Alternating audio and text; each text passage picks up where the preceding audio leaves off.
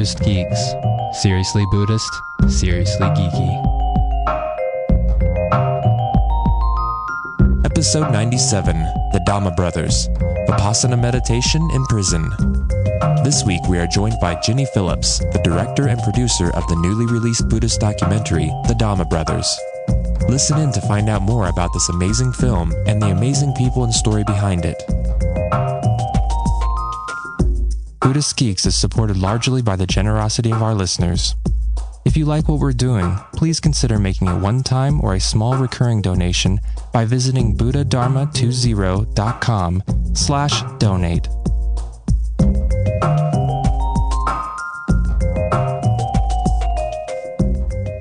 Hello, Buddhist Geeks. This is Vince Horn. I'm here with my buddy, Ryan Olke. And today we have a special guest, the director of a new movie that's come out called The Dhamma Brothers. Her name is Jenny Phillips, and I'll kick it over to Ryan, and he'll tell you a little bit more about Jenny. Yes, so Jenny Phillips is actually here in the studio with us, which is very nice. It's always a pleasure to actually have our guests in the studio. And here in Boulder, Dhamma Brothers is going to be actually airing for the first time tomorrow night, yeah. Is it going to be a one-time airing, or is it going to be happening like over a longer period? It's just a one-night airing of the film, yeah. All right. So if you're listening live right now, get your tickets for tomorrow. Yep, Boulder Theater. If you're not in Boulder, I don't know, you can fly in, I guess. But we'll tell you how it is. Come sleep on our couch. Yeah. So on reading your bio, it says that you're an anthropologist. I am. Is that like the main thing that you would say? I'm an anthropologist. It sounds like you're in several areas. You just did this documentary. You've sort of co-authored and put out this book that accompanies the documentary. But what else have you done in your career? Is it just with anthropology, or are you dabbling in lots of areas? Well, I got a PhD in anthropology many years ago, and then I went back and got a master's degree in psychiatric nursing, and I practice psychotherapy. But I feel as if, although I'm not an academic anthropologist, every time I meet with people, especially working with prisoners, I feel as if I'm really using my training as an anthropologist in understanding. I think going into a prison, it's really like going into another country. You kind of leave your identity at the gate when you pass through that double or triple set of doors and hear the doors slamming behind you. And you're really in another cultural system, and the rules are very different. I've actually been interested in the cultural rules inside prisons for a long time. And I wrote an article, which is in the American Psychological Association Journal of Men and Masculinity, and it's called Culture of Manhood in Prison. Before I got involved in trying to change or transform prison culture through some of the work that I do, and many people, it's not just me, I mean, many people are working to improve the environment in prisons, but I really want to understand, how do you survive in prisons? And what are the rules that you live by? And the rules aren't actually that different from the rules in the street that people live by, but they're intensified because once you go into prison as a prisoner, you really are just a number. You leave your belongings, you leave your various roles and friends and family members behind, and it's just kind of a raw environment in which you have to kind of reestablish yourself. And the interesting thing is, you could use that description to describe people going in as monastics to Buddhist monasteries, leaving everything behind. And we've talked to a few different Buddhist teachers who were in prison. And last night, Junpo Roshi was on the television show that I helped produce, and then he was here this morning, and he described it very much like that, just what you just said there. And one other thing you said was that how to survive in prison, but the feeling I get is also how can you be transformed, or how can you grow, not just survive. And that seems to be something that's part of the documentary. Is that true? Yeah. When we talk about prisons being like monasteries, in a way I kind of grimace because I think it's so, the environment is so raw, and there's such a sense of hopelessness and despair. Right. And I don't think that's true in a monastery, but I think the good news is, and this is why I wanted to make the film, I've been teaching a meditation-based program in prisons for about 12 years now, and I find that when people show up and really bring themselves into the group and do the work, the potential for personal transformation among prisoners is incredible. And I think if prisoners start changing themselves and looking deeply within themselves at their own issues and finding peace and redemption inside themselves, and then they generate that out into the environment, it becomes a different environment. And just to mention the prison that the film is about, when I first went there in the fall of 1999, It was such an intensely unhappy place. There was such a sense of despair. It's the end of the line in the Alabama correctional system. They cannot find officers that want to work there. They're always understaffed. Nobody wants to live there as a prisoner, and nobody wants to work there as a corrections officer. But there was also a sense of spirituality and potential in the air, and that's what got me going on this long journey to make the film, was that contrast between hopelessness and a sense of hope and possibility. Mm-hmm. Yeah, that's a really good point, backing up to that, to not confuse the description. I mean, prison, I mean, from all the things I've seen, can be an absolutely hellish place, and certainly not every person who's incarcerated is looking to transform. But I guess the thing that I got, especially watching the trailer, is I got the sense that some people won't even allow the possibility of change for the people who are in prison, that it just seems like they can't change. That's the perspective. There's no possibility. They're the same people when they went in, they're the same people during it, and if they come out of it, they're the same person. But it seems like that's not the case, that there is opportunity for some folks to actually make change. Yeah, I think a lot of the corrections officers in any prison they don't really offer any potential or any hope to the prisoners, and they're there just to, warehouse them and punish them at times. But there's also a lot of officers that are very enlightened or are really looking for solutions for that population, and they really come out big time when something is being offered. And when you see the film, you'll see some of the officers are very much part of the film. There's one officer in particular who just looks like a Buddha. He's called Big E, Mitch Etheridge, and he's wonderful. And he talks about how this is an opportunity for the prisoners to be quiet, to look within themselves, and to find solutions for themselves. And he very much loved staffing those Vipassana courses because he could see what was happening. He was right there watching the men meditate, and it was very moving for him. That's wonderful. Yeah, the trailer is awesome. I really dug it. I love the shots overhead of all the prisoners meditating there. I mean, anytime I see a shot like that, it doesn't matter who it is, it always gives me kind of a tingling up my spine to see people being in that space, but especially to see those prisoners, when just to have them in there one time, even if they only sat for 20 minutes, I would have found just amazing and said, what's going on there? But they did this for 10 days, is that correct? Yeah, they were in the West Gym, it was called, which was transformed into a meditation center, and they had to be in there for 11 days. And when the men arrived at the door and were about to enter, and they knew that the program was beginning, they had so many fears and so much doubt, because their greatest fear was exactly what they wanted to do, but they were afraid to do, was to be absolutely quiet and still, and to look at things that they hadn't looked at or thought about in many, many years. And the prison world is so full of distractions, and you really don't ever have an opportunity to be still and to sit with fellow inmates and to be reflective, you know. And here was this opportunity, and they wanted it, but yet they knew that when they went into yet another doorway that was going to be locked behind them, that they were giving up all the privileges of being a prisoner, scanty as they are, mail and phone calls and candy bars and things like that. Mm-hmm. They weren't going to have access to them. And they just didn't know what was going to happen to them. They were afraid.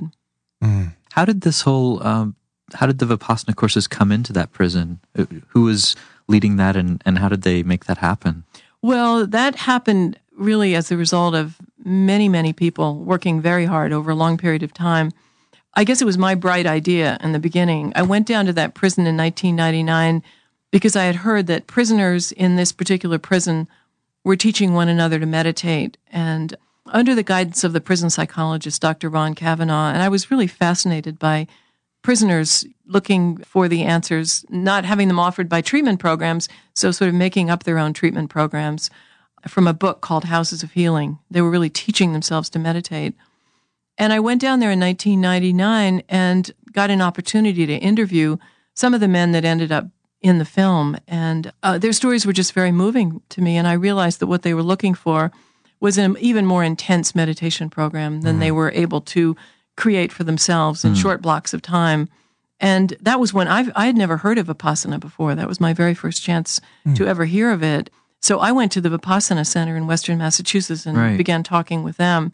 And so we concocted this idea, and then Dr. Kavanaugh became the director of treatment for the Alabama correctional system, and he really wanted this to happen, and he knew all these men that I had met with in 1999.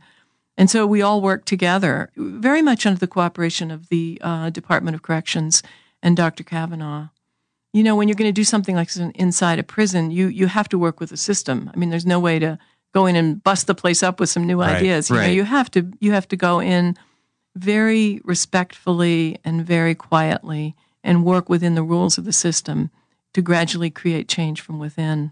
Yeah. What was the specific nature of the meditation program? Was it just simple sitting? Did they have instructions? I mean, I'm just trying to get a picture of this 10-day retreat they did, especially for our listeners who have more experience with those sorts of things. Yeah, so you're asking about Vipassana meditation. Yeah.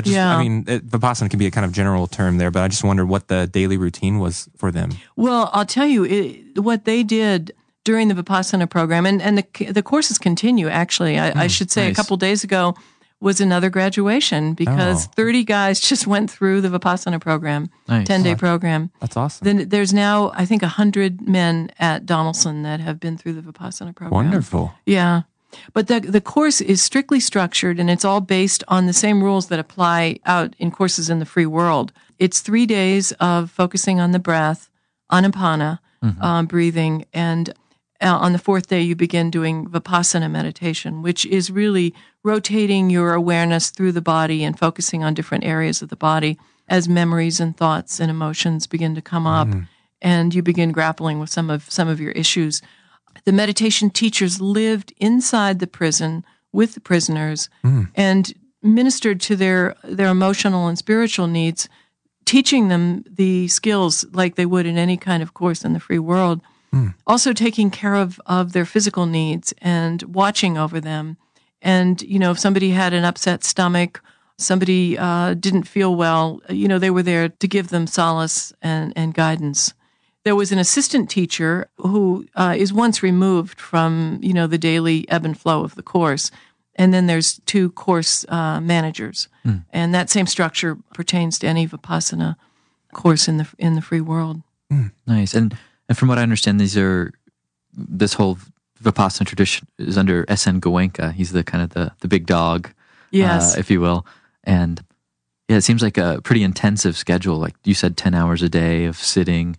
So these guys were kind of plunged right into it, sounds like. Yes, they plunged right into it. Yeah. Some of them had no background in meditation. Some of them had, one guy I'm thinking of in particular, who'd just come out of about 6 years in segregation, really didn't have a sense, when you come out of that length of segregation, you don't really have a sense of how to manage yourself vis-a-vis other people. You're particularly bottled up and frightened of your emotions. And his name is Edward Johnson, and he was really frightened and was given a lot of reassurance from the course teachers right from the beginning that we will be right there with you. He was afraid of his anger. He was afraid of all the anger that had been bottled up within him for so many years, and particularly during his years in segregation. And what is segregation? Sometimes it's called the hole. It's you know, when you're in prison, you're separated from society, but you're usually in general population, which means everybody's in contact with everybody else. It's not the neatly locked away in the cells kind of prison environment that we often imagine. I mean, prisoners are out and about, and they're walking to the chow hall and to the library and to various classes. But when you go into, sometimes it's called the hole, or into a segregation cell, you're in there for 23 hours a day. Wow. Yeah. Okay. I wanted to get back to your comment about Mr. Goenka, because interestingly, Mr. Goenka came into Donaldson Correctional Facility, walked in with his entourage. He was on a tour of the U.S. with his family members and with various teachers and media people, and traveling around the United States in a caravan. And they came into Donaldson. The trip coincided with the end of one of the meditation courses there. And he came in, and the prisoners knew that he was coming. And, of course, at the end of a 10-day Vipassana course, you know exactly who Mr. Goenka is, because you're listening to his voice, you're listening to his chanting, you're listening to videotaped courses that you watch each evening. And they knew that he was going to be there. And when they opened their eyes on the 11th day, there he was, sitting among them. And we actually filmed that. And interestingly enough, he didn't make the cut to get into the film. Sorry, Goenka. Sorry, buddy. We also interviewed Dr. Richie Davidson, who's one of the world's experts on meditation in the brain and functional MRI studies of the impact of meditation on the brain. He also didn't make the cut. And both of them are wonderful. And the interviews with them and the B-roll of them is wonderful. And it will be in the final, I guess what we'll call the final edition of the film, which we're working on right now, which will have a menu and chapters and outtakes. They'll definitely be in that. Oh, wonderful. But when you're making a documentary film, and I don't have any background in filmmaking. This is the only film I've ever made. But I realized working with the experts that I was working with that you really need to tell a simple story, and it needs to have sort of direction to it and a climax. And you can't get off onto these side tangents. Yeah. This film was not about Mr. Goenka, and it was not about the science of meditation, although both of those are really important. It was really a film about prisoners as the central characters. There's very few talking heads in the film. And if they're the talking heads, the experts, the non-prisoners that are in the film are there for very, very specific reasons because they're supporting the stories of the prisoners. Was there any sort of research being done at the same time? I mean, it seemed like the main drive here was to film a story, like you said, and share this story, share this experience. But being how you're a PhD anthropologist, I wonder, was there any sorts of things set up at the same time parallel to that to document the progress of the prisoners in any sort of way? Well, I'm glad you asked that because the answer is yes. Cool. Not right away. You know, when we first did this, the first course was in January 2002. Second course, when Mr. Goenka came in, was in May 2002. And then I don't want to give away what happens in the film because there's something very shocking that happens in the film that really makes, when it happened, I was so upset. I wanted to just to go away and die somewhere. I was so upset because I felt it was all over with. But it ends up being the climax somewhere in the middle of the film, embedded in the film. But I don't think we realized in the beginning what we had. And when I began to realize, I knew I wanted to make a film. And also Dr. Kavanaugh, who, as I mentioned, is the director of treatment for the Alabama Department of Corrections, knew that it was really important to do research on this because when you see the film and also when you read the book, Letters from the Dhamma Brothers, you can tell sort of experientially, subjectively, that something very important happened to these men. But there will be the naysayers, the doubters that will say, well, you know, this is just, this is silly. This isn't real. Yeah. And I know actually some of the serious Vipassana meditators don't like the science of it because they say you'll never be able to scientifically describe what happens during a Vipassana sitting. But I think both sides of the coin are really important. Yeah. The University of Alabama is doing a very, very serious, intensive piece of research. There are controls. The experimental group are the prisoners that are sitting the 10-day course. The control group, obviously, they're carefully matched, and they haven't had the Vipassana course. Already, Dr. Kavanaugh can see that you can't measure recidivism in a long-stay institution like Donaldson, but already you can say that institutionally there are less disciplinary reports. I think he said 20% less disciplinary reports, infractions from the men. They're looking at all kinds of psychological and medical variables here. Wow. Yeah. They just reached the statistically significant number of 100. And so now the research will begin to, the numbers will begin to be crunched, and they'll be able to come up with some very specific data soon, saying what is the impact on aggression and depression and things like alexithymia, which can be measured. Alexithymia means inability to have the language for or the awareness of your own emotions. So there's scales to look at that. I think there's going to be real evidence that these men not only have an awareness of their emotions, can they describe their emotions, they can also regulate their emotions. They can have compassion for others. So being able to make choices about how you yourself behave and to have understanding that other people have emotions too and be able to take that into consideration when you're trying to measure up the other person and how they're behaving in front of you really gives you choices. I can say over the years of working with prisoners, so many times men have said, I now can walk away from things. I now have choices for myself. I don't feel like it's the end of the line for me if I don't knock this guy's lights out, you know, but I can walk away and smile or just not draw so much violence to me as I'm walking down the hallway. I'm not drawing that to myself. I think men often feel in prison as if they have to swagger and posture because otherwise they're scared that they're not going to be safe. Right. And really having a sense of that peacefulness.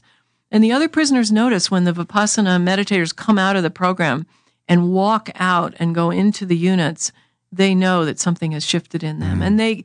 And they all say, we want some of that good stuff too, you know, and it's kind of like a yeast culture in a bunch of bread dough, you know, it's kind of spreading and it's impacting the whole loaf is being impacted. There's really a different feeling at Donaldson right now, which you can really, I was lucky enough to be there a couple of weeks ago, and you can really feel that change in the air there. That's amazing. Wonderful. That's amazing. Yeah. I'm wondering, where do you see all of this heading? Do you think by gathering research and getting some actual quantitative proof, if you will, that this is beneficial, do you think this has the possibility of spreading to other prison facilities? I do. I mean, already I'm getting phone calls from departments of corrections. We have a new commissioner of corrections in Massachusetts who saw the film and called me up and said that he wanted to meet. Wow. And he's also the new head of the American Correctional Association, and he's bringing some of his top deputies to sit down with not just me, but I mean some of the Vipassana teachers, so that they can really talk about what would it mean to integrate Vipassana into a whole correctional system. Wow. Yeah, I can see this and other tools. I mean, I think this is just a very important tool for correctional reform, and I think the timing is right now. Last year, I think it was last spring, the Second Chance Act passed in Congress, which provides legislation behind the walls and in the communities for prisoners who are returning to the communities to get rehabilitation programs. I think there's a real sea change happening right now in corrections, and I think this can really be part of it. Yeah. Yeah, the first film I saw that was about Vipassana was a film which you know, Doing Time, Doing Vipassana, and it was about Vipassana courses happening in Indian prisons. And you had mentioned before we got on the air here that your film was different, fundamentally different in the way that you went about it. And I was wondering if you could say a little bit about that, because I think it was an interesting point. Yeah, what I wanted to do was, and I kind of thought I was crazy to want to do this in the beginning, but I think it's what the film is really, is I wanted it to be a story in which the central characters were the prisoners themselves, and the audience could actually walk in the shoes of the prisoners. And even though it's not a soft-on-crime film, we don't tiptoe around the crimes these men did, some of them less serious crimes than other, in my opinion, but I don't even go there in the film, because it's really about human potential and offering tools for personal transformation. But I think Doing Time, Doing Vipassana is a very, very deeply spiritual film, and it's very moving, but I didn't feel that the character development was strong enough. When you think about that film, I don't think you remember who the prisoners really were. Right. There's one guy, you sort of get to know him a little bit, but I think with the guys in my film, there's four men in particular. I almost could have chosen any of the men that have sat Vipassana, because they're all giants in my mind, just because they stepped up to the plate and they went through this program, and they have so much to say about their lives before and their ability to really hunker down and look at themselves. So it's a film about prisoners from the inside. With some of the cases, we actually meet their families, we go into their homes, we look at their crimes. So when someone goes to see this documentary, what do you hope they leave with? Oh, that's a very good question. I guess I'd like to, well, I'll just say it. I'd like to change people's minds about prisoners. I'd like to have people open their hearts so that they can really include prisoners in the scale of humanity. I think there's so much ignorance out there about prisoners, and I think we forget that they're human beings that have really gotten stuck in their lives. And I sometimes think of incarceration as, in and of itself, not such a bad thing, but it's like building a bridge halfway across the water. You know, we've sent people off to this place, and they need to get to the other side, and they don't have the skills to get to the other side. So I guess just in terms of the general public, I'd like people to become activists in terms of advocating for change in prisons. And about 20 years ago, we took prison treatment programs out of prisons. We stripped them all away, even GED programs. I'd like to see the public sort of militate for bringing programs back into prisons. It seems like this is a great way to do that, by showing intimately the benefits of those kind of transformational.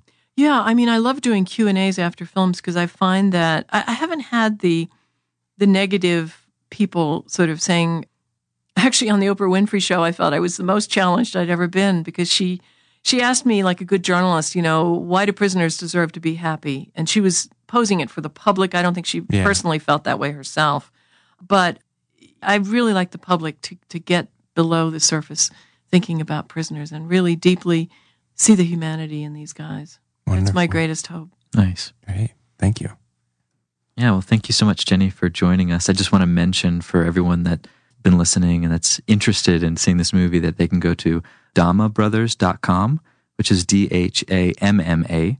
And there should be a list there of cities that the movie is going to be previewed in. And I suspect in the future, have information about where you can buy the DVD when it gets to that point. Or well, right now you can buy the DVD from the website. Oh, you can? Yeah. Oh, I didn't know that. Yeah. Awesome. $19.99. Okay, oh, excellent. Cool. Yeah. And there's also an opportunity to get in touch with us if you're interested in having a screening in your community, and not non-theatrical screening, because we're doing a lot of those as well.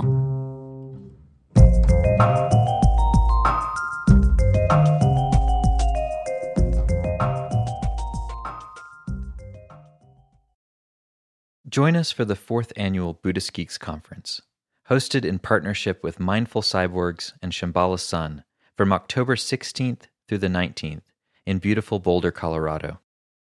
This year's conference will be exploring the convergence of Buddhism with modern culture and technology through informative keynote presentations, idea-packed TED-style talks, self-organizing community dialogues, and contemplative workshops and practice periods.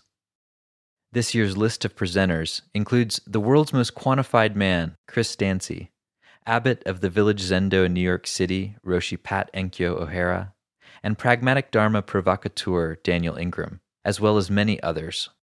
For more information and to register, visit BuddhistGeeks.com/conference. After nearly a year in private beta, the Buddhist Geeks Network is now open for any independent practitioners who want to engage in interdependent practice. You can find out more about the Buddhist Geeks Network by visiting buddhistgeeks.network. And if you'd like to join the community and join us in regular social meditation practice or other events that we host there in the network, all freely offered, you're very welcome to do so, again, by visiting buddhistgeeks.network. Love to see you there.